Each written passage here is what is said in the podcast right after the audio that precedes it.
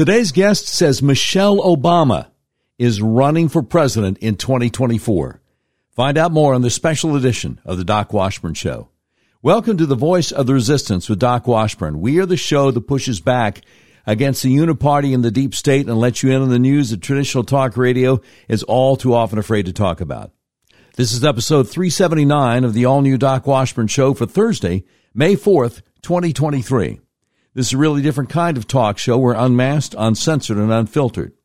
If you'd like to support what we do, go to our website, docwashburn.com, click on the button that says Become a Patron. Also, please remember to subscribe to our podcast so you don't miss an episode. And make sure you check out our new conservative sports podcast, Red Pill Sports, with my friend Donnie Copeland, which drops Tuesday evenings at 11 p.m. Central. Joel Gilbert is author of the new book, Michelle Obama 2024, Her Real Life Story and Plan for Power, and director of the documentary, Michelle Obama 2024. He's a political commentator and foreign policy analyst based in Los Angeles. His contention is that Michelle Obama will run for president in 2024 and base her candidacy on a life story that's more racially diverse and very nearly as fictitious as that of her husband, Barack. Brother Gilbert, we're delighted to have you on the Doc Washburn Show today. How are you? Okay, thank you. Great to be here. Thank you very much. Now, before we talk about the possibility of Michelle Obama running for president next year, I want to ask you first about the documentary you produced in 2012, Dreams for My Real Father. For all my listeners who may not be familiar with that yet, who was Frank Marshall Davis? Okay, well, Frank Marshall Davis was a uh, a Chicago-based communist, one of the original members of the American Communist Party in the 1930s. And he moved to Chicago on orders of Comintern. Communist International ordered him to go to Hawaii to try to start a dock workers strike. The idea was to expel the U.S. naval forces from Hawaii. This was before Hawaii was a state, and that would assist with Soviet expansion in Asia. So uh, Frank Marshall Davis moved to Hawaii. He organized a dock workers strike for six months that failed, and he stayed in Hawaii. And he wrote for a communist newspaper called uh, the Honolulu Record for years.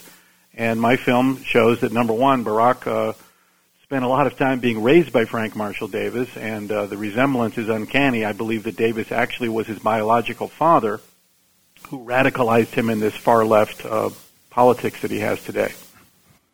You know, Barack Obama had a pretty funky looking birth certificate, but the idea that a 19 year old woman would want to fly for three days back before there was regular international jet travel just so she could give birth in a hospital in a third world country like Kenya never made any sense to me. Uh, but like you say, uh, Barack looks nothing like Barack Sr. He looks a lot like Frank Marshall Davis. And I think you did a valuable public service coming out with Dreams from My Real Father to explain, hey, look, guys, there's a different reason the birth certificate looks so goofy. That's right. It was Obama was not born, uh, you know, in Kenya or anything like that. The the secret that he maintained was that uh, Frank Marshall Davis, I believe, was the biological father.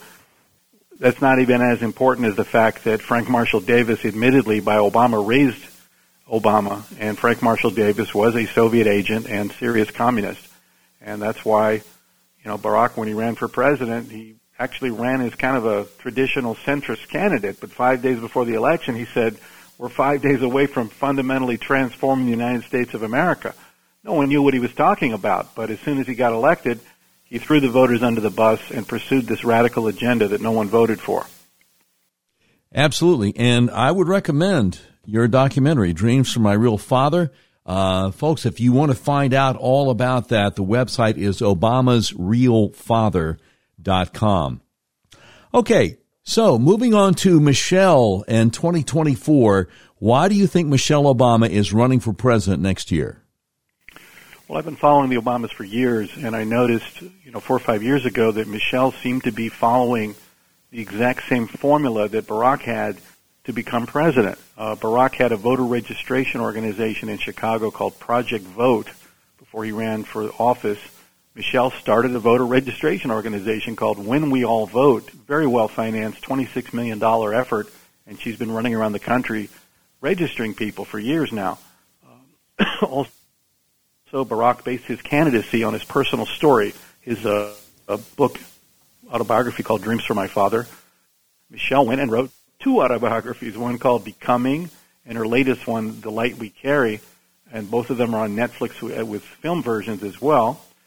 And then lastly, you know, Barack was the keynote speaker for John Kerry at the Democrat convention in 2004. The keynote speaker slot is the one they give to the person they think will be the nominee at the next convention that introduces the candidate. Sure enough, Michelle was the keynote speaker for Joe Biden. She introduced him at the at the 2020 convention. So I just see her following the same formula, keeping a very high profile with these, uh, you know, uh, voting rights group, with her books uh, on Netflix. Uh, just this week, she was in Barcelona singing backgrounds with Bruce Springsteen. She's speaking at a Wall Street Journal uh, media event this week, and I think she's just positioned herself perfectly so that when uh, Biden drops out, which he will, uh, the party will turn to her. The party has already set it up for her. They made South Carolina the first primary so she doesn't have to campaign in 100 counties in Iowa. And Michelle claims South Carolina is kind of an adopted home state because her grandparents uh, moved to Chicago from South Carolina, and she used to go there for family reunions when she was growing up. Also, South Carolina has about 50% uh, Democrat primary voters are African American.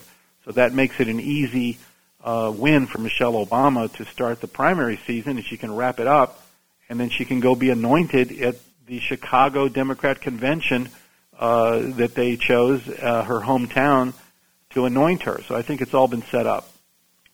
You know, it's interesting because when you started talking about Barack uh, doing the big address for John Kerry in 04, and then Michelle doing the big address for Biden in 2020, I was thinking, well, the big difference there is Kerry didn't get elected and, and, and Biden uh, did, but you know, polls do keep telling us majority Democrats do not want Biden uh, to run again. I'm sure if the same people were polled, they would be more than fine with Michelle. Um, why do you think that Biden is definitely going to drop out? Well, first of all, Biden has no support from Democrats. They don't want him. Uh, he's uh, led a horrible record for two years of inflation and conflict internally and uh, in foreign policy. Uh, he represents the old guard of old white men that the Democrats have pretty much discarded. They got rid of Andrew Cuomo. Democrat Party has turned toward uh, ethnic minorities, women, transgenders. That's their their preferred candidates. And Michelle uh, checks the boxes of uh, you know female and uh, African American and uh, Biden doesn't. He's ba- basically uh, a lame duck. You know, he don't wants to avoid being a lame duck. That's why he threw up a video saying he's going to run. But nothing happens until the fall when they need to candidates need to start gathering signatures for the primaries. So I think that's when we'll see Biden officially drop out. Uh, probably over Dr. Jill Biden's uh, vigorous protests, I would think, because man, uh, you know, talk about elder abuse. She wants him to ride this whole thing out, but uh, I, I, guess I guess everything's going to override what she wants. Yeah, Jill Biden definitely loves the lifestyle. She got into it. You know, she started dating Joe when she was married. You know, years ago because she loved the political lifestyle, and uh, she pushed him to run for president. Uh, and she definitely wants to maintain that lifestyle. That's uh, something that she loves. But uh, the Democrat Party doesn't want Joe Biden, and uh, you saw Susan Rice just resigned, and uh, I have no doubt that uh, with all these investigations and everything else, plus his health issues, uh, he'll he'll make some sort of excuse why he's going to drop out at some point.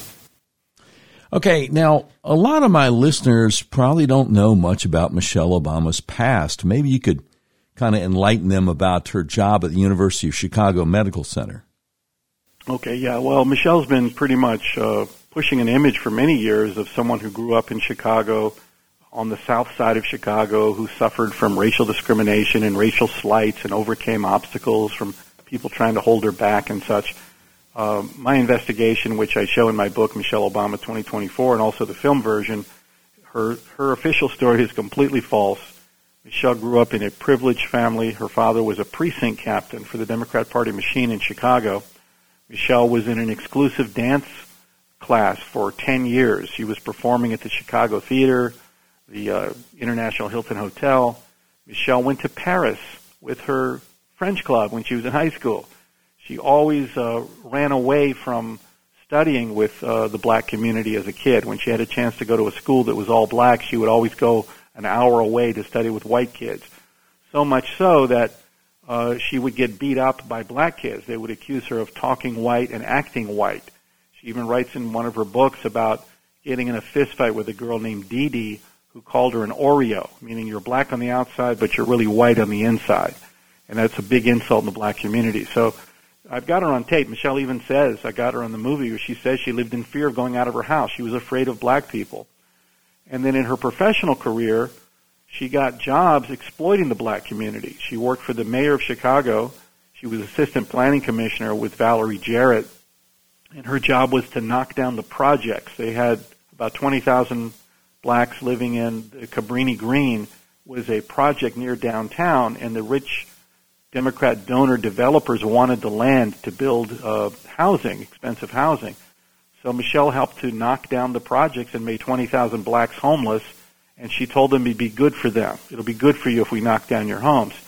And then having proven how callous she was, the University of Chicago Medical Center hired Michelle because they needed uh, a front person to help get rid of the blacks that were using the emergency room without insurance. They were losing money. So Michelle was hired and she started something called the Southside Health Collaborative. And if you were black and you didn't have insurance and showed up at the emergency room, Michelle would ship you out in these vans to these crappy clinics where you wouldn't have access to good health care. So Michelle always worked for white liberal elites, and they paid her a ton of money to deal with their problems they were having with black people. They couldn't hire a white person to say, we're taking away your health care, it's going to be good for you. That's what Michelle did. As a black person, she, she took on that role to exploit the black community. Now, to add insult to injury, as a politician, Michelle pretends to be one of these ordinary black folks she spent her life taking advantage of and running away from by making up these phony stories of having suffered discrimination. Wow. Now, if Michelle does become the Democrat nominee for president next year, do you think anybody in the Republican Party is going to have the guts to do commercials exposing the truth about her that is, you know, plainly obvious and accessible in in what you've put together? Well, I think the Republicans, uh, you know, need to start by. If I was Donald Trump, I would publicly say, Michelle, are you going to apologize for what you did to the black community in Chicago? Are you going to tell us how much money you took from white liberal elites to exploit the black community? That would certainly start the conversation, because uh, Michelle has admitted a lot of this stuff in her autobiography, but she doesn't talk about it. She pretends to be uh, you know, someone that suffered discrimination, which is the opposite of what really happened. It was Michelle who was uh, exploiting the black community and making a ton of money doing it. Yeah. So the, I, I think that you have kind of laid out a reasonable scenario for Joe Biden dropping out, but uh, wouldn't they have to get Kamala Harris out of the way too? I mean, what, what do you think the plan is here? Yeah, no, Kamala Harris has no popularity and no no audience. She couldn't even make it to the first round of uh, Democrat primaries before she had to drop out. Michelle has been, you know, the most popular person in the country, if not the world, for 15 years. She has had all positive publicity, hundreds of magazine covers, hundreds of talk shows. She's far and away the most popular, most beloved Democrat. So anyone could challenge her, Kamala Harris or anyone. They really wouldn't stand a chance, and I doubt they would even try. So conventional wisdom says Joe and Jill Biden definitely didn't like Kamala Harris after she attacked Joe during the primary debates. Uh, but the thinking is that Barack Obama was the force pushing Joe to select Kamala as his running mate. And conventional wisdom also seems to think there's there's no way, you know, Joe's going to be able to make it through another four year term. Everybody's talking about Kamala destined to be the next president. Do you have any idea why Obama pushed for her to be Biden's running mate? Was it because she was so unpopular and to just kind of grease the skids to get ready for Michelle? Uh, I think it really was James Clyburn, uh, congressman out of South Carolina, that uh, kind of engineered that. It was just a little bit post George Floyd, the whole Black Lives Matter thing, I, and the Democrat Party was uh, definitely turning away from whites and especially white men. So they wanted to represent, and that, Kamala Harris is pretty much the only person they had that could maybe uh, fit that that bill. So I think that's what ended her up in the uh, you know vice president uh, slot. Uh, very interestingly, in the Democrat Party convention that was virtual, all of the speakers recorded their remarks the same day or did it live. Michelle Obama was the only person who recorded her uh, introduction of Joe Biden a full week in advance, and that was before Kamala Harris was named as the uh, selection for vice president. So Michelle, in her remarks introducing Joe Biden, you can go back and look at them online. She doesn't say anything like, "We have the first African American woman on the ticket," or "I, you know, Kamala Harris is so great," because she hadn't been named yet. So I'm pretty sure that Michelle knew it was coming and that's why she recorded her marks a, a, week in advance so she wouldn't have to say anything nice about Kamala. Wow, that's interesting insight there. You know, James Clyburn, for, for my listeners, um, is the African American Democrat U.S. representative from a heavily black Democrat district in South Carolina. He's been in Congress now, I think, about 30 years. He really kind of saved Biden's uh, campaign because you, you don't finish outside the top four or five in Iowa and, and New Hampshire back to back and then have any realistic chance of even staying in the race. So when Clyburn implored voters in South Carolina, look, you got to take one for the team here and vote for Biden. If not for that, then Biden's not the nominee, right? Yeah, look, uh, Biden was a joke when he was running those debates. He couldn't put two words together. People were laughing at him. People were saying, "Why is this guy running? Uh, he should be in an old folks' home." He badly lost the first couple of primaries, no base of support whatsoever. And then uh, Clyburn and some others kind of arranged it so that uh, he could win that one primary in South Carolina. And then within a week or two, all the other candidates dropped out amazingly. So to me, it looks like pretty much the fix was in for Biden from the get-go. That uh, the whole reason he was running why was this guy even running for office? It didn't make any sense in the first place. But the fact that, you know, he wins one primary and then everybody dropped out also made no sense. So the Democrats are, seem to be all about fixing the process, fixing the process. And they did it for Biden, I think. And I think by moving the Democrat primary out of Iowa to South Carolina, Michelle Obama's adopted home state, and putting the uh, Democrat convention in Chicago, of all places, yeah. shows how they've they've fixed it for Michelle. Yeah, I, I don't doubt that because one of the things about Iowa and New Hampshire is there's a lot of retail politics. You, you have to do uh, meetings in in like uh, church fellowship halls in small towns, and, and you have to shake hands and, and meet people face to face. And and Biden just was not making it. I guess South Carolina a little bit more population. You've got uh, uh, four big television markets there, four or five when you count the ones coming across the state lines from North Carolina and Georgia. And, and Clyburn really helped that happen. But no, you're right, because pretty soon after that, and, and I think Elizabeth Warren stayed in long enough to keep Bernie from having a chance, but it, it really did look like the, the fix was in. Now, you've mentioned several times what is unprecedented, which is as far back as primaries even made a difference. Going back to 72 with, with, uh, um, with McGovern and then 76 with, uh, with Jimmy Carter, the Iowa caucus has always been first. The New Hampshire primary has always been second. And then you get to the other ones. But as you, as you said, um, this year, the DNC has kicked Iowa to the curb. There's no telling when that's going to be. The plan is South Carolina, first primary, February 3rd, then Nevada and New Hampshire, both on February 6th, Georgia, February 13th, Michigan, February 27th. So if Michelle's going to run, is this going to be kind of different that she doesn't even have to show up and campaign in these early states? Pretty much. I mean, look, uh, if uh, Biden, I think, will drop out in uh, you know September, October, literally there's not enough time for any candidate to put together a campaign or even build a website, start to build national recognition, start to raise money. Michelle will be the only candidate that has the name recognition that she can raise a hundred million dollars in two weeks. She can get all the signatures she needs for those primaries in two weeks because of her name recognition. So there just won't be a choice. Uh, no one else can be able to do it. Uh, so you'll have Michelle and maybe RFK Jr. will be, still be hanging around, but he's pretty much a libertarian now. despite the Kennedy name, he talks like a libertarian, and uh, you know he represents a you know the, the old Democrat Party of you know old white guys, and Michelle, I'm sure, will blow him away. Well, not only that, but with RFK Jr., you're looking at a guy that, if people are aware of him at all, it is because of his concerns about the COVID vaccines. And I don't think that's going to poll very well with Democrat voters, whether you're talking about the new young progressives or the old line Democrats. He, he seems to be somebody who's out of place and would have more support among the Republican electorate.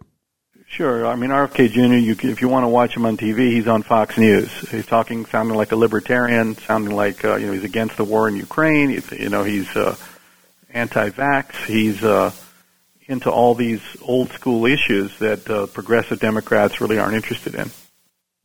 We're speaking with Joel Gilbert, author of the new book, Michelle Obama 2024, her real life story and plan for power, and director of the documentary, Michelle Obama 2024. So, Mr. Gilbert, you talk to a lot of folks in politics, some on the record, some off the record. Do you think that people in Donald Trump's team, in Ron DeSantis' team, do you think that these people are aware of this possibility that this juggernaut, Michelle Obama, might be getting ready to take Biden's place? Uh, it doesn't appear that they really have it on their radar yet. Uh, a little bit, it's starting to have an effect. I've had my film and my book out since last uh, July. Uh, Monica Crowley talked about it at CPAC actually over a year ago.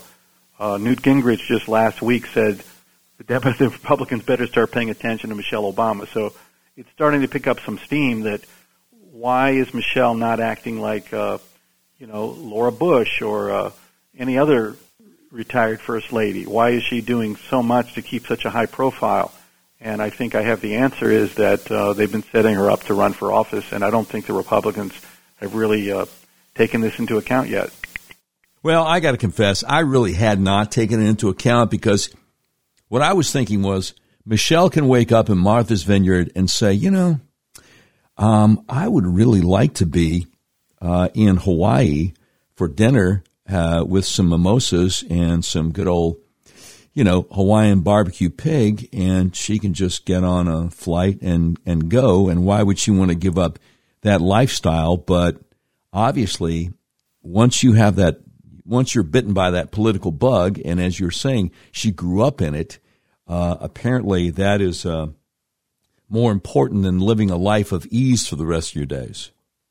Yeah, look, Michelle is a political animal. She's been political her whole life. She, her father was a politician. She married a politician. She, uh, you might remember from 2008, she was speaking to these uh, huge audiences of thousands of people running around the country, talking as though she was the co-candidate with Barack. She would say, "Barack and I in our campaign, and here's what we're going to do when we get to the White House." And she said a lot of nasty things about the United States at the same time. Uh, she liked to talk about fear a lot, and I go in detail in my film and my book how I believe Michelle was radicalized by 1960s uh, weather underground domestic terrorist Bernardine Dohrn. Michelle was uh, best friends with her when she worked at the law firm of Sidley and Austin with her in Chicago for a couple of years. Barack and Michelle would go to their house of Bernardine Dohrn and Bill Ayers for dinner once a week in the 90s. So they were very close to this couple of domestic terrorists. And uh, Bernardine Dohrn had this thing that she called the politics of fear that she used to talk about in the 60s, how America is made up of tribes and we're all afraid of each other and all the policies come from this fear. Well, Michelle Obama in 2008 gave the exact same speeches every night about fear and how Americans are afraid of each other, word for word. I have it in my film. So Michelle went over the top. She said, uh, for the first time in my life, I'm proud of my country because Barack won a primary. And even though she'd said things much worse than that, that started to get people's attention, and they realized, whoa, we're going to we're going to start paying attention to what Michelle is saying.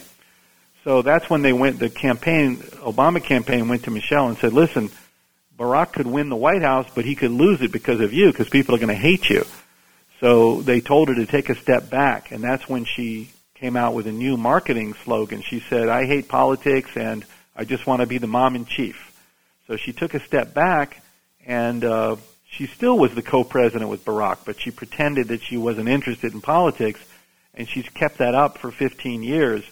Uh, that she just doesn't like politics, so she can come back into politics in a few months from now, saying, "You know, I hate politics, but I love this nation, and I love your children, and I want to help out, and I want to bring us all back together again." So I think that's where she'll be coming from. You know, it's interesting you bring up uh, Michelle's decision to present herself as the mom in chief because a big part of that was her school lunch program, um, which led to a lot of hungry kids because the portions were so small and some of the stuff was stuff that kids didn't want to eat. Uh, could a could a Donald Trump or a Ron DeSantis or whoever possibly use that against her? Uh, about the uh, the school lunch program? Yes, sir. Well, that was kind of a kooky thing she did. She was looking for something to do, I guess, that was public because everything she was doing behind the scenes. So she came up with this idea to help nutrition. Uh, she'd also helped with military families, you know, that kind of generic stuff.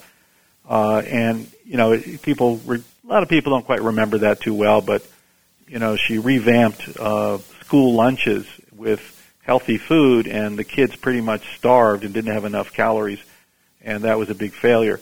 So no one remembers that too much. The uh, the biggest thing about Michelle that uh, people need to know is is what a phony she is in terms of her life story, even more phony than Barack. And interestingly, she has the same problem Barack had. When Barack ran for president, white people thought he was black, and they they liked that. Oh, we could have a black president.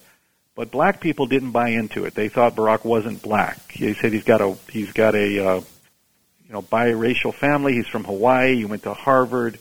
He's not black. He's not black enough. So the black community did not buy into Barack at all for a long time.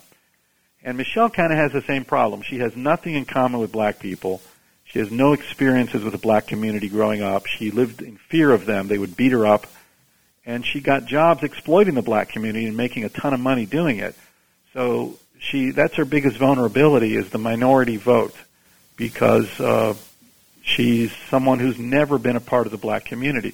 Barack said the reason he liked her when he met her is because she reminded him of his old grandmother from the Midwest, his old white grandmother. So wow.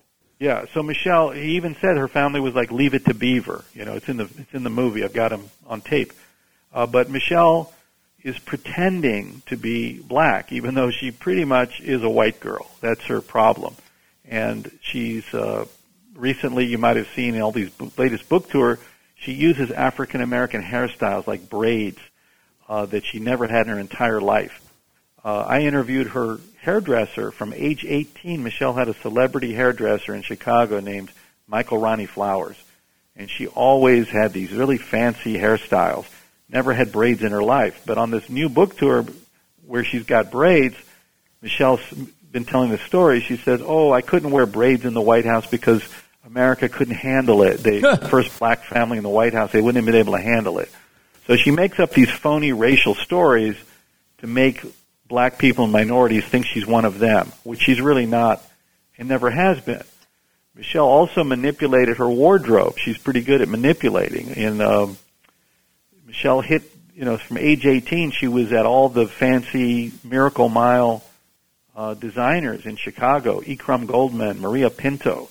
She always wore very, very fashionable clothes when she was at Harvard, when she was a when she was a, uh, a lawyer, and on in 2005, Michelle was on the international best dress list for Vanity Fair, top 25 worldwide best dressed. What did Michelle do in 2008? When she went on the campaign trail for Barack, she didn't show up wearing all her fancy designer clothes. She showed up looking like a homeless person. She wore a t-shirt yeah, she wore a t-shirt, an old sweater, and she didn't even comb her hair. She looked like straight out of something out of 1950s, you know, Southern black housewife, because she couldn't show up on the campaign trail and say, "Hey, I'm another elite Harvard lawyer like my husband." Yeah, she showed up pretending to be something she's not, and that's what she's doing to this day.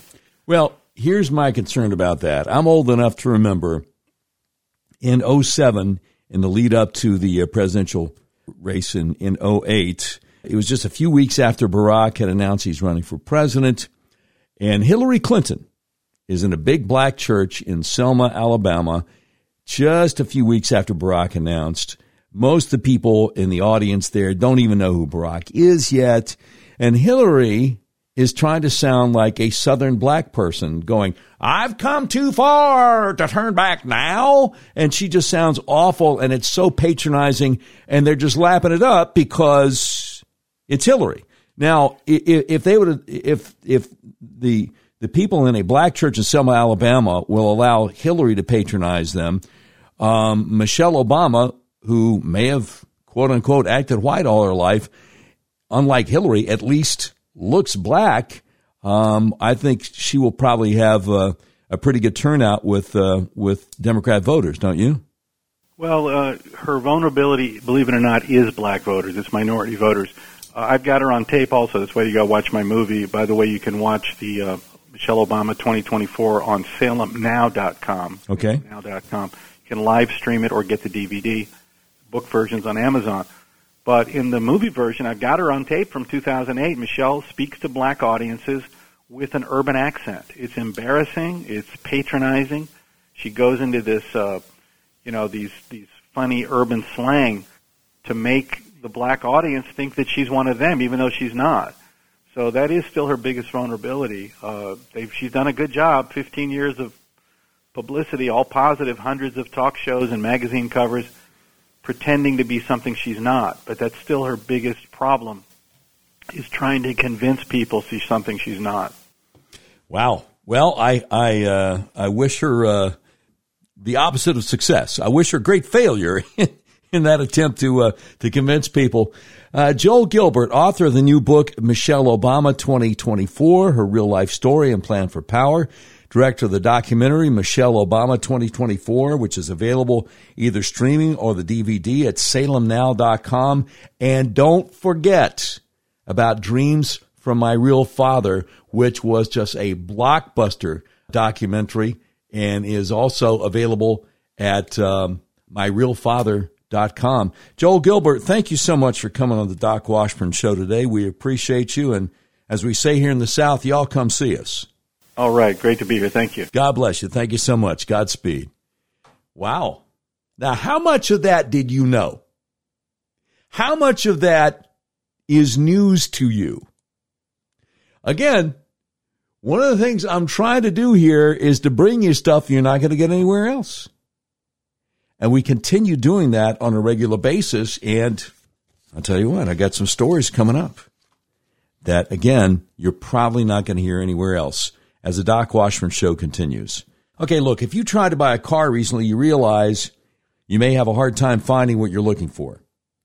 People I know have actually bought vehicles from hundreds of miles away from where they live. That's where Red River Auto comes in. Red River Auto is a big old car dealership in the middle of the USA that believes in freedom, including your freedom to buy a car, truck, van, or SUV the way you want to. You can buy online and they'll drive it to you no matter where you are. Red River Auto wants to make your car buying experience as easy and transparent as possible. Red River Auto Group has perfected the online buying process. Just go to redriverauto.com, pick from hundreds of new and used vehicles. You can purchase your vehicle online. If you have any questions, one of Red River's trained experts will help you through the whole process. Red River Auto makes car buying online easy. Your whole car buying process is completely transparent. If you want to buy a car, truck, van, or SUV. Order online from the nationwide car dealer that believes in freedom, the dealer that will deliver your vehicle to your front door no matter where you live in the continental U.S., redriverauto.com. You will be glad you did. Now, I want to tell you about the best kept secret in American healthcare. Are you having problems with sinuses and allergies? Are you experiencing dizziness, vertigo, problems with your blood sugar, fibromyalgia, eczema, psoriasis, migraines, the Arkansas Upper Cervical Center might be able to help you, even if you don't live in Arkansas. Let me tell you how. Your skull weighs anywhere from 8 to 15 pounds. It rests on the top bone of your spinal column, the atlas, which only weighs 2 ounces. So it's really easy for your atlas to get out of alignment. If it does, your whole spinal column can get kinked up like a chain. When that happens, your central nervous system isn't able to communicate with the rest of your body as it's designed to do. Now, I had severe hay fever for five or six weeks every spring all my life and migraines year round. When I got my Atlas adjusted, the hay fever went away and it's never come back. The migraines went away too. Again, if you're suffering from sinus conditions, allergies, vertigo, problems with your blood sugar, fibromyalgia, eczema, psoriasis, even migraines, do yourself a favor.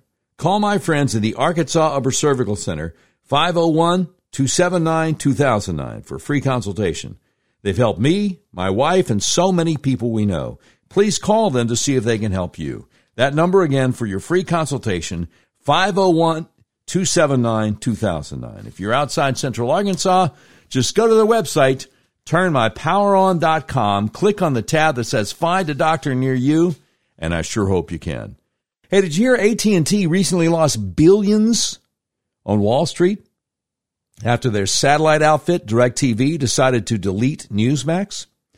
If you want to drop AT&T or if you want to get out of your relationship with any of the big liberal cell phone carriers, I have the perfect solution for you.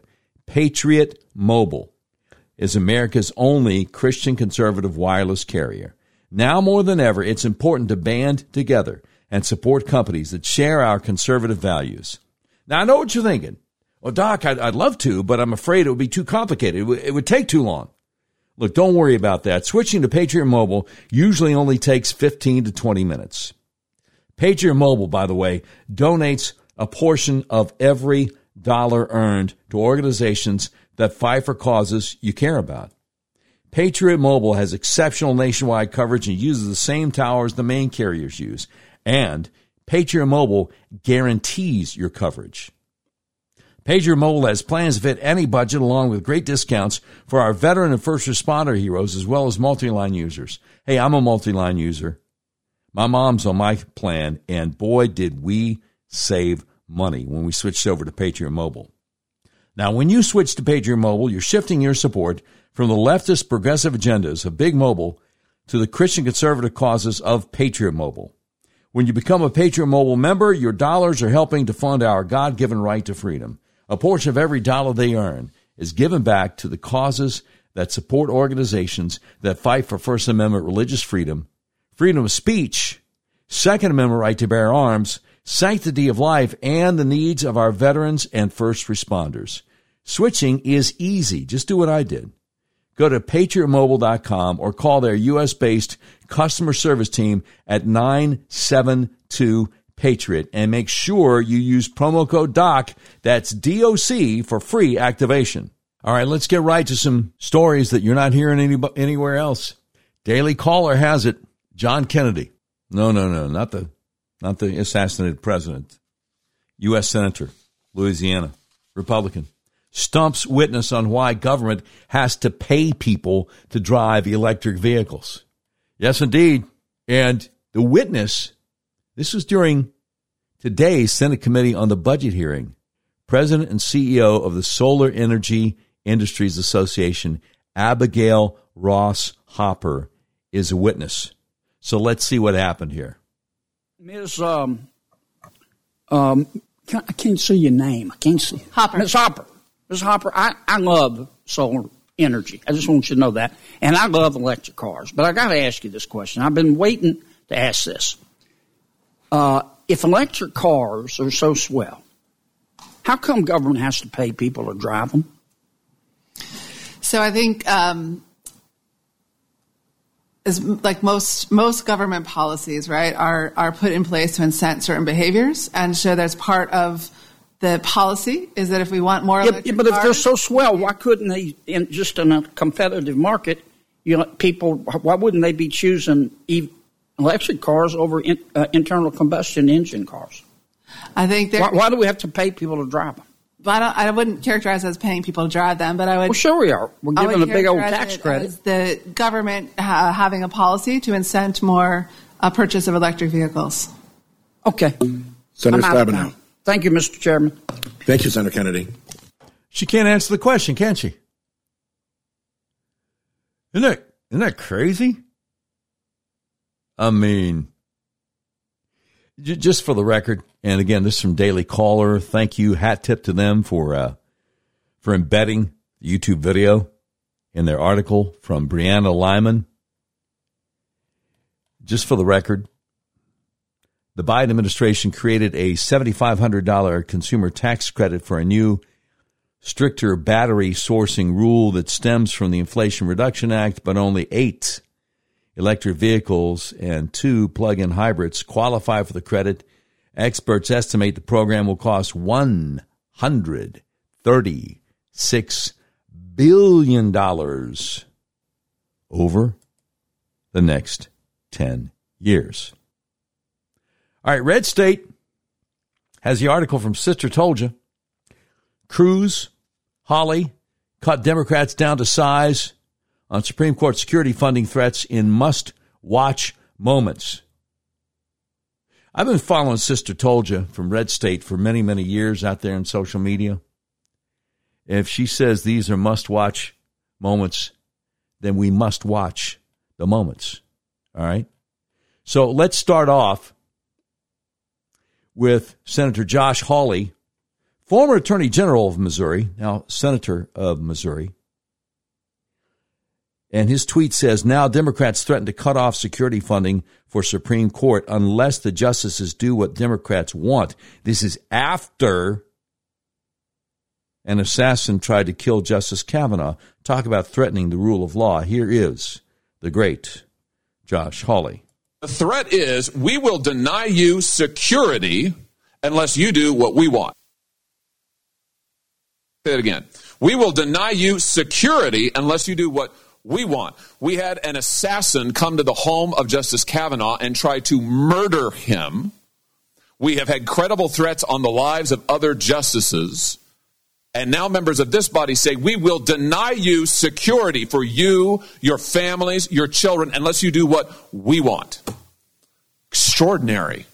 Extraordinary. Judge Mukasey, can I just ask you, longtime distinguished jurist, former attorney general of this country,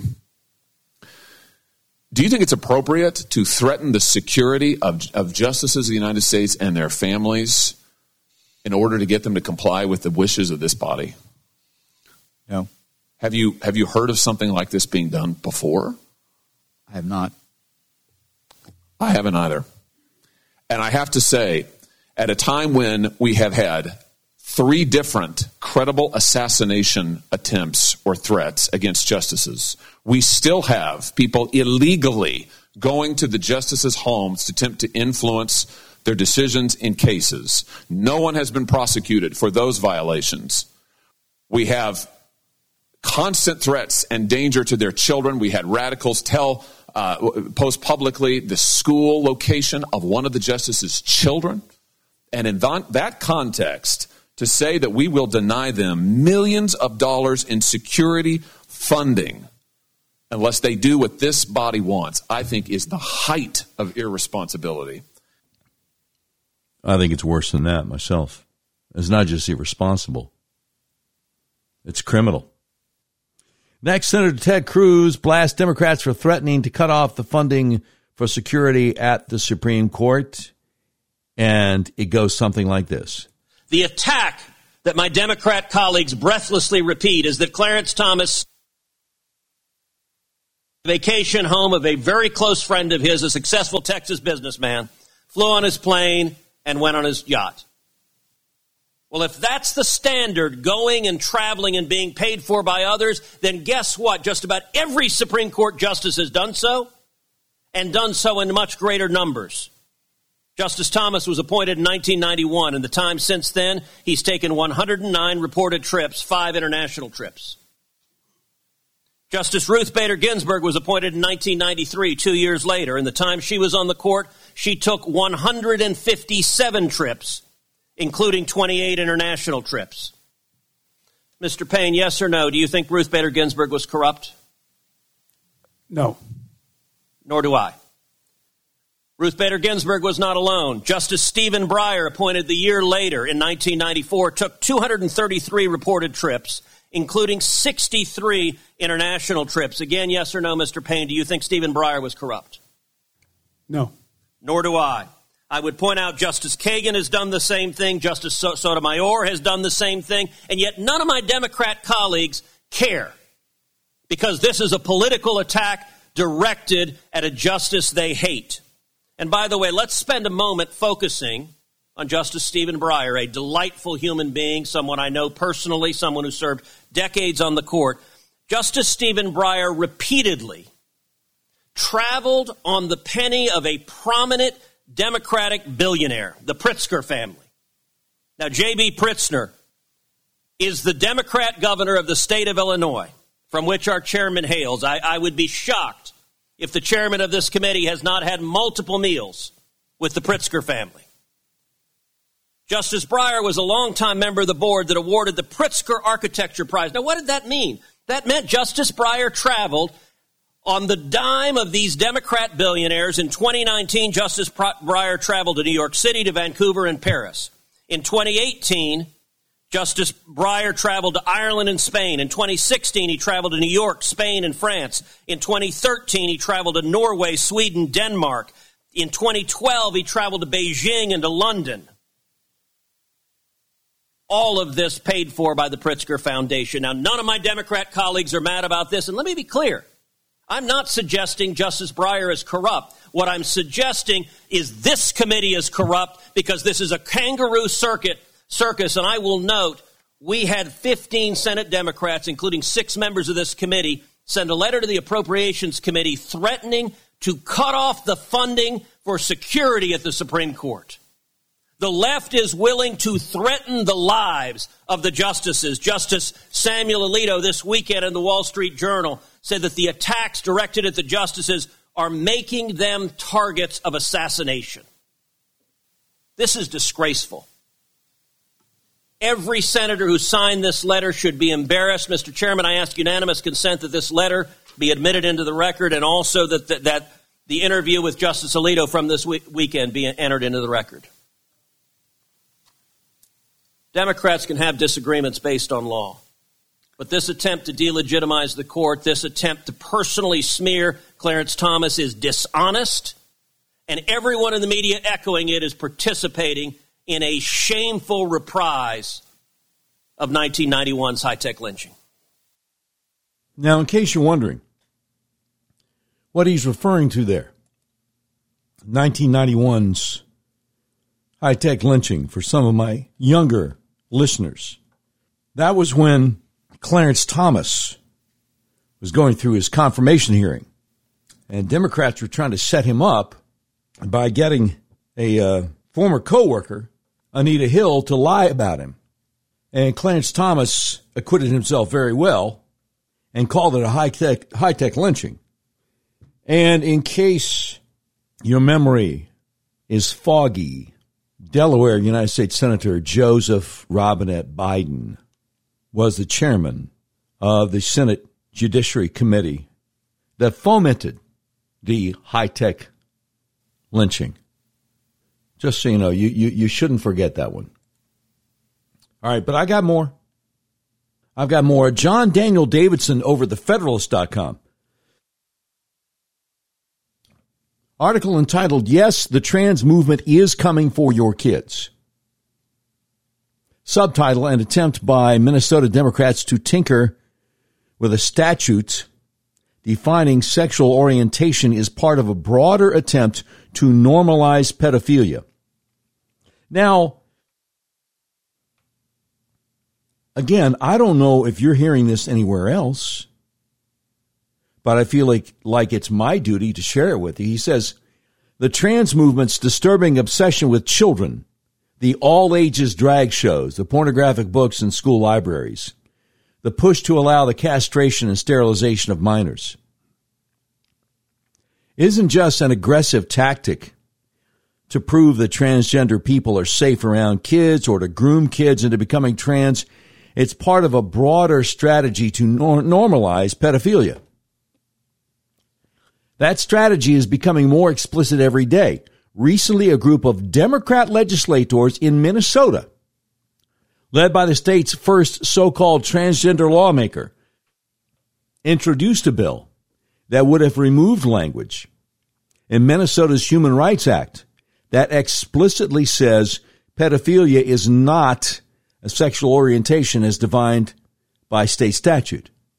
By removing that language, the bill would have opened the door to widening the definition of sexual orientation to include pedophilia as a protected class alongside other minorities. Now, I wonder if that's because Democrats always say, including Joe Biden, that you should have the freedom to love whoever you want to.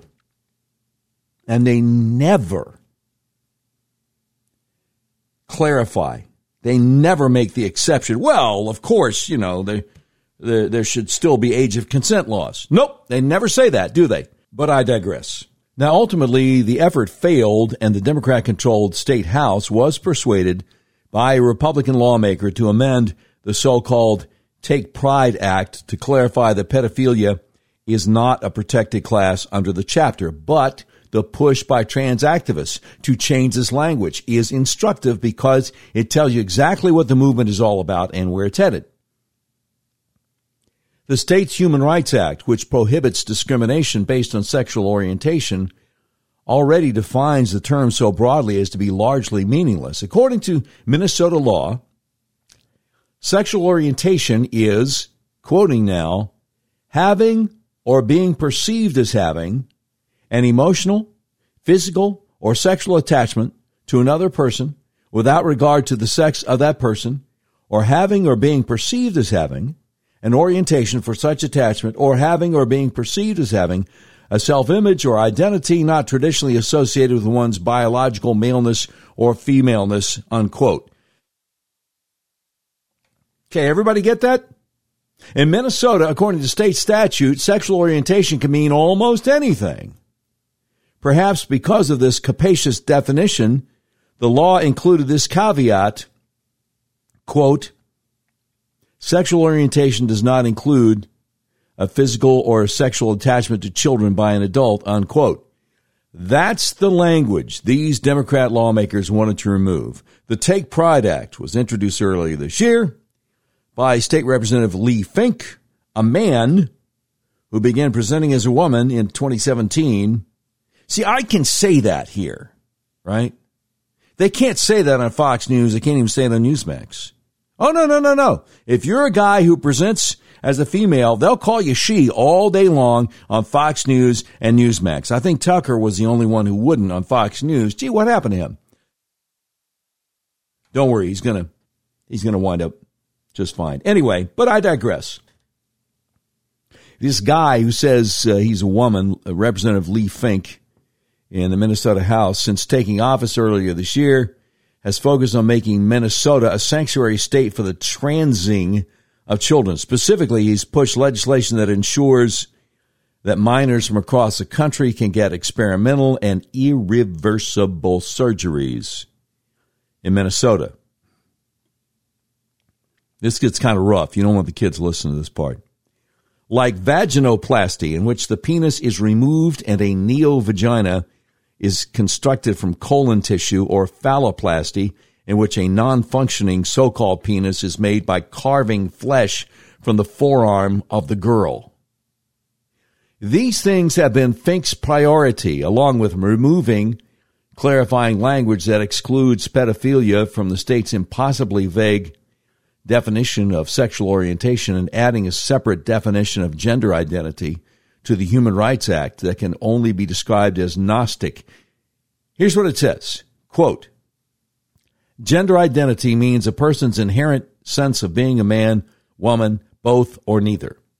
A person's gender identity may or may not correspond to their assigned sex at birth or to their primary or secondary sex characteristics. A person's gender identity is not necessarily visible to others, unquote. So, when he was asked why he wanted to remove language that specifically excludes pedophilia as a sexual orientation, Finke tried to dodge the question. He told Fox News only that the language in question incorrectly ties pedophilia to a person's sexual orientation and that nothing in his bill changes or weakens any crimes against children or the state's ability to prosecute those who break the law. In a statement, GOP House Minority Leader Lisa Demuth said the attempt to strike the language about pedophilia was disturbing and inexplicable. Oh, it's disturbing, all right, but I don't think it's inexplicable. I think we can explain why this guy's trying to do that. But I digress. While it's certainly disturbing, it's not, well, I'm reading John Daniel Davidson's mind here. He says, while it's certainly disturbing, it's not inexplicable. It's the predictable consequence of the moral relativism that has come to define our age.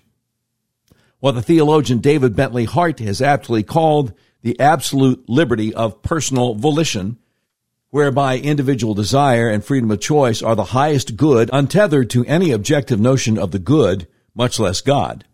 The transgender movement is animated by precisely this ideology, which enshrines personal volition and autonomy as the highest good, indeed as the only good. So this guy Leigh Finke and Minnesota Democrats disingenuously claimed they were just trying to clean up the language of the state's Human Rights Act, which they claimed inappropriately tied pedophilia to sexual orientation. Setting aside that astounding bit of goalpost shifting, the unavoidable truth is that their efforts fit with a broader pattern on the left of sexualizing children and normalizing pedophilia as merely expressions of personal volition. Children, so the thinking goes, have a right to express their gender identity, and teachers, for example, have a duty to help them even if it means deceiving parents.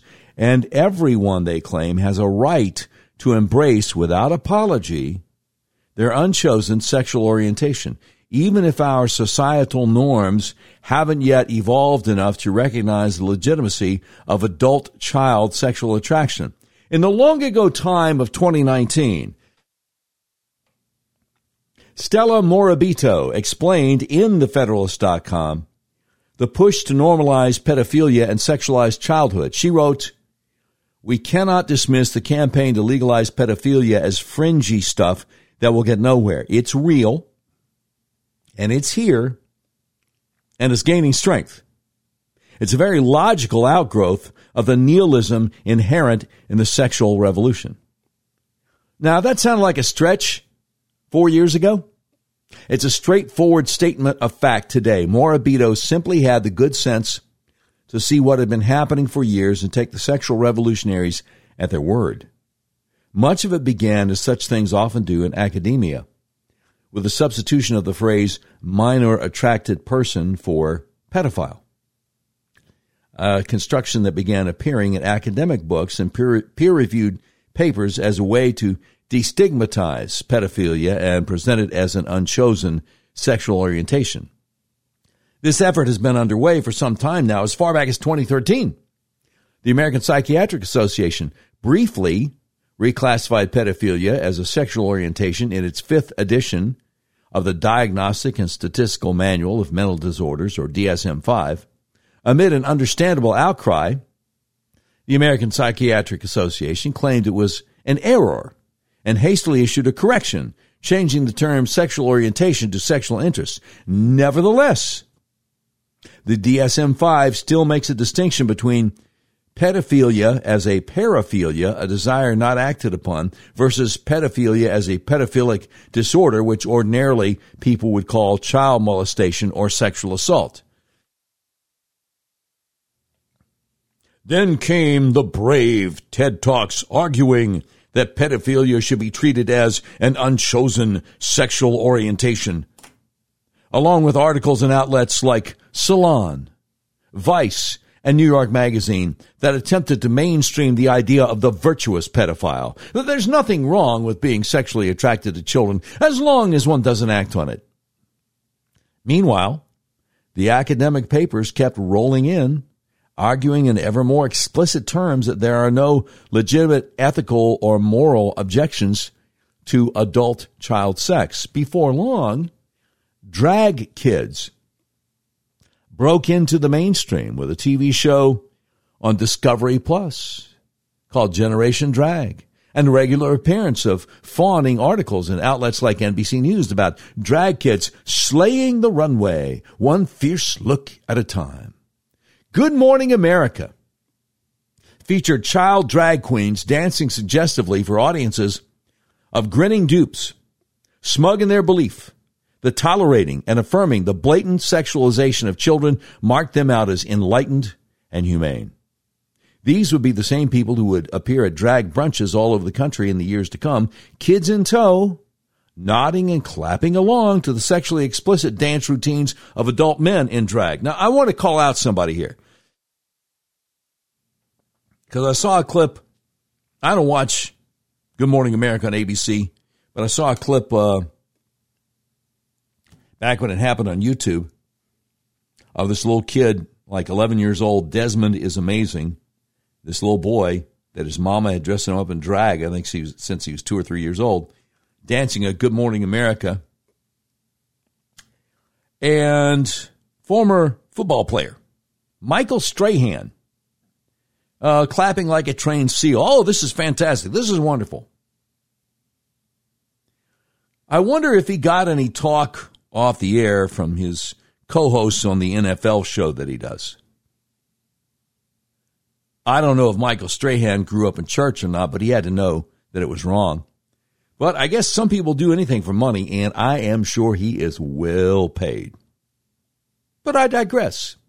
Back to the article. They are often the same people who riotously descended on state capitals in Texas, Montana, and Tennessee in recent weeks to protest bills that would ban the castration and mutilation of minors in the name of so called gender affirming care these people have shown themselves willing to mob up and disrupt legislative proceedings in the name of transing youth, even willing in some cases to tussle with police and get arrested.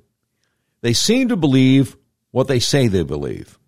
Maybe we should take them at their word. And if we take them at their word, then we should also take their philosophy and its imperatives seriously. Simply put, the logic of the trans movement leads inexorably to a justification of pedophilia. If a minor can so completely know his gender identity that he's able to consent to major irreversible surgeries and treatments, castration and genital mutilation and sterilization, then the horizon of what he can consent to opens up considerably. Indeed, it has no limits. If he chooses to have sex with an adult, who are we to say that's wrong, to deny him the ability to live as his most authentic self? That's where all this is going. And that's what was behind the push to remove the pedophile language from the Minnesota statute. To deny it at this late hour is to indulge in willful self delusion. The situation is actually as bad as it seems, and the ascendant trans movement really is coming for our children. Once we accept that reality, we can begin to think clearly about what we should do about it. Now, that remarkable article is by the great John Daniel Davidson over the Federalist.com. It dropped May 3rd, 2023, and it's entitled, Yes, the Trans Movement is Coming for Your Kids. Now, look, you probably know by now the world is going crazy with supply chain issues, record setting inflation, and sky high gas prices. Woke corporations stand against everything we believe in. The big box stores were allowed to stay open all during the pandemic, while so many little guys, small business owners, regular people were forced to close. The wealthiest people on earth became better off while mom and pop businesses suffered. What can we do about all this? How can our voices be heard? Well, we can make a difference by voting with our dollars. Why continue shopping at big box stores if you can get the items you need from a family owned company? Buy only USA. These products include fresh American raised beef, raised in the Montana mountains near Yellowstone. This beef is known as never ever. Never has the animal ever been exposed to antibiotics, hormones, or vaccines. This prime or high choice beef is shipped directly to your door. Pricing and availability is exclusive only to our members and isn't shipped anywhere else in the world. Now, finally, we can shop factory direct at a family owned, made in America manufacturer. Americans are walking away from the big box conglomerates.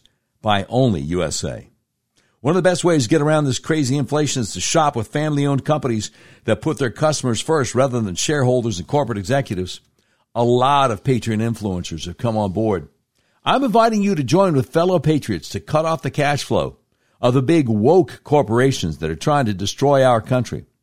We're done with the woke globalist operation against humanity. Each of us can take market share away from these businesses that have enjoyed unfair advantages. We can choose to help each other by shopping family owned, made in America.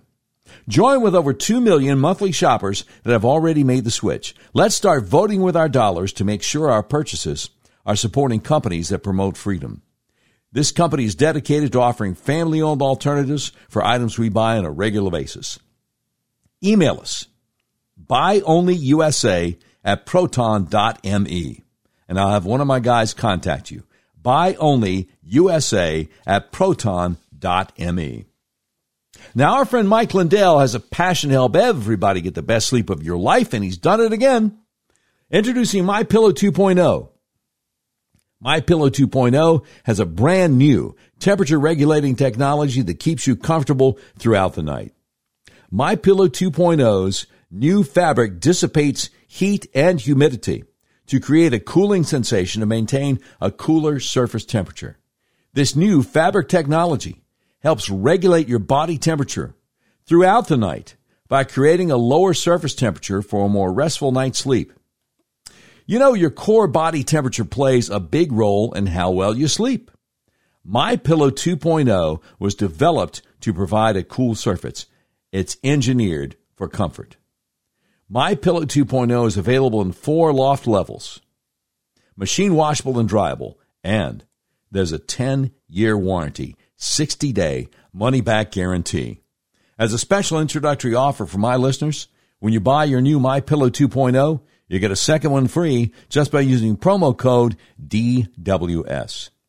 Now, Mike also created the best bed sheets ever. They look great, they feel great, which means an even better night's sleep for me, which is crucial for my busy schedule. My wife and I just love sleeping on our Giza Dream Sheets.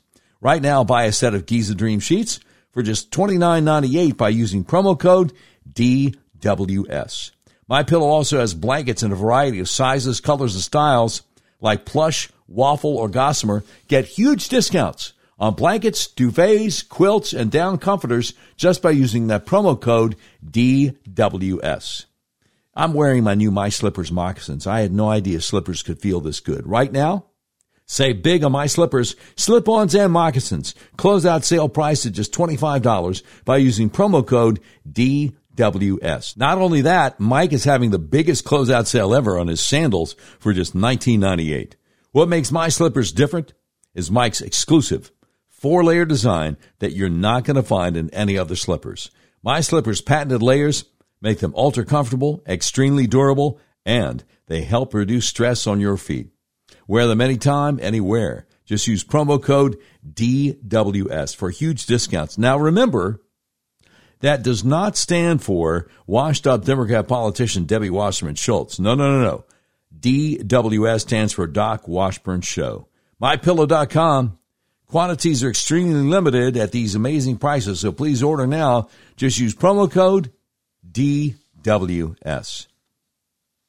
Now, the great Ronald Reagan once said inflation is as violent as a mugger, as frightening as an armed robber, and as deadly as a hitman. So, have you thought about the benefits of investing in precious metals. Here are five profound benefits. Number one, investing in precious metals is a hedge against inflation. Number two, it's a great way to diversify your portfolio. Number three, asset liquidity.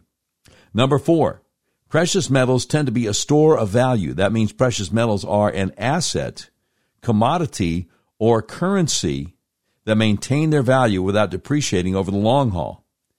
And last but not least, number five, precious metals can be a hedge against geopolitical uncertainty and the struggling U.S. dollar. So we're honored to join forces with Beverly Hills Precious Metals and its owner, Andrew Sorchini. Andrew has been involved in gold and silver for over 40 years. Andrew Sorchini and his team at Beverly Hills Precious Metals know the gold and silver business inside and out. After many years in the markets and collecting precious metals privately, Andrew opened Beverly Hills Precious Metals in 2010 to bring precious metals to the homes of everyday American citizens. We found out about Andrew Sorchini and Beverly Hills Precious Metals from our buddy General Mike Flynn, and we're so glad we did. Andrew's a frequent guest on conservative podcasts. Beverly Hills Precious Metals is our gold buyer of choice. And to learn more about Andrew and his team, all you have to do is go to bh-pm.com. The BH stands for Beverly Hills The PM stands for precious metals. bh-pm.com. Now, if you're like me and you can't remember website addresses, just Google Beverly Hills Precious Metals. No matter what search engine you use, it's the first thing that comes up. Make sure you ask about the General Mike Flynn silver coin and let him know Doc Washburn sent you. We're honored to be able to tell you about Beverly Hills Precious Metals in an effort to help you in your attempts to protect your family's finances, wealth, and investments. BH-PM.com or Google Beverly Hills Precious Metals and tell them Doc Washburn sent you. All right, it's that time. Hit it, Brian. We interrupt this program to bring you a special report. It's the Doc Washburn Show tweet of the day. And it's brought to you by Red River Auto. Red River Auto is the big old car dealership in the middle of the USA that believes in freedom, including your freedom to buy the car, truck, van, or SUV of your choice the way you want to online, have it delivered to your front door anywhere in the continental USA. All right. Today's tweet of the day is from the Columbia Bugle, and he has a clip from Tucker Carlson from before when he got fired by Fox News as he calls out Joe Biden's anti white so called equity initiative. And I tell you what, if you liked Tucker on Fox News, just wait until you hear what he has planned. I'm sure it's going to be bigger and better than anything he's ever done before. Here is the great Tucker Carlson. Joe Biden institutes a government wide system of racial discrimination that dwarfs Jim Crow, and nobody seems to notice. That happened yesterday, by the way. Did you know that? Probably not, because there was no press conference or signing ceremony, no media coverage. But 24 hours ago, it happened. Biden restructured the entire executive branch of the U.S. government to discriminate on the basis of immutable characteristics. He made that announcement on the White House website, and it proclaims that within 30 days, every federal agency, all of them, from the Department of Justice to NASA to the Social Security Administration, all of them, all must quote, ensure that they have a equity agency equity team within their respective agencies to coordinate the implementation of equity initiatives. And these Maoist equity teams will report to something called the Gender Policy Council. And the White House quote, environmental justice officer. Does the environmental justice officer carry a sidearm? We don't know, actually. We do know that running all of this, which is the largest racial tracking bureaucracy since the fall of Nazi Germany, will be former President Barack Obama, and he'll be doing that, as always, through his longtime lackey and cutout, Susan Rice. Rice's goal, the goal of the entire initiative, is to place the federal government, all of it, in opposition to a very specific slice of the American population, not a foreign population, our own population. Here's how it works. Every single person in the United States will qualify for one of Joe Biden's many protected categories, except straight white men. So we're all in this together except those guys who are on the outs. It's all of us versus them. Straight white men, they will not be protected because they are, by virtue of being straight and white and male, the cause of the problem. They're the enemy. So this is a big change. It's got enormous consequences. Among other things, it makes you wonder why would straight white men continue to pay their taxes? And by the way, what percentage of taxes in the United States are paid by straight white men? That's one statistic you never hear. Why is that? But if you're one of them, you may wonder wait, I'm working half the year for the government, which takes my money and then uses it to demonize me and disenfranchise me from a government I thought I was an equal owner of. I thought we were all in this together. We're all citizens. But I still have to pay half my income to people who hate me? Why would I do that? It seems masochistic. Well, you do that because you have no choice. The IRS has more guns than you do. It's that simple. Meanwhile, don't expect a government contract or an SBA loan or even decent service from the clerk of the DMV. You're in a domestic enemy now. You're an English speaking version of Vladimir Putin. The equity agenda is your personal sanctions regime. Wow. Okay, that is part one of today's tweet of the day brought to you by Red River Auto. Part two is from American America First Legal, which says, remember when Tucker Carlson called out Biden's racist so-called equity initiative? America First Legal is taking action. We're investigating the Biden administration's illegal plans for the IRS to implement race based tax auditing and for HHS to implement race based organ distribution. And what they're saying is America First Legal is investigating Biden's Health and Human Services Department to obtain records related to the department's apparent intention to distribute organs based on skin color rather than medical need. So called equity is racism. Let's unpack this disturbing plan.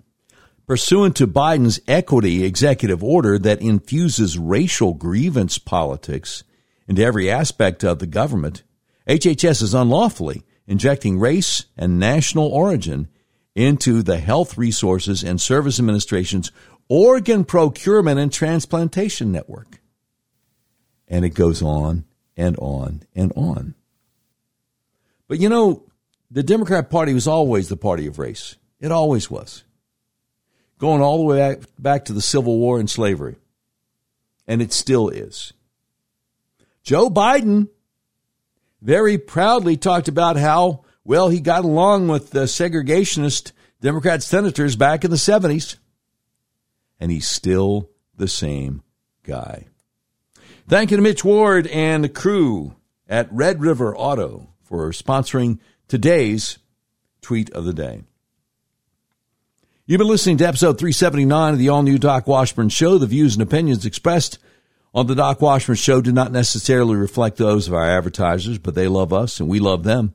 If you have any questions for us, email us, contact at docwashburnshow.com. Today's program has been produced by Tim Terrible, directed by Mick Messy.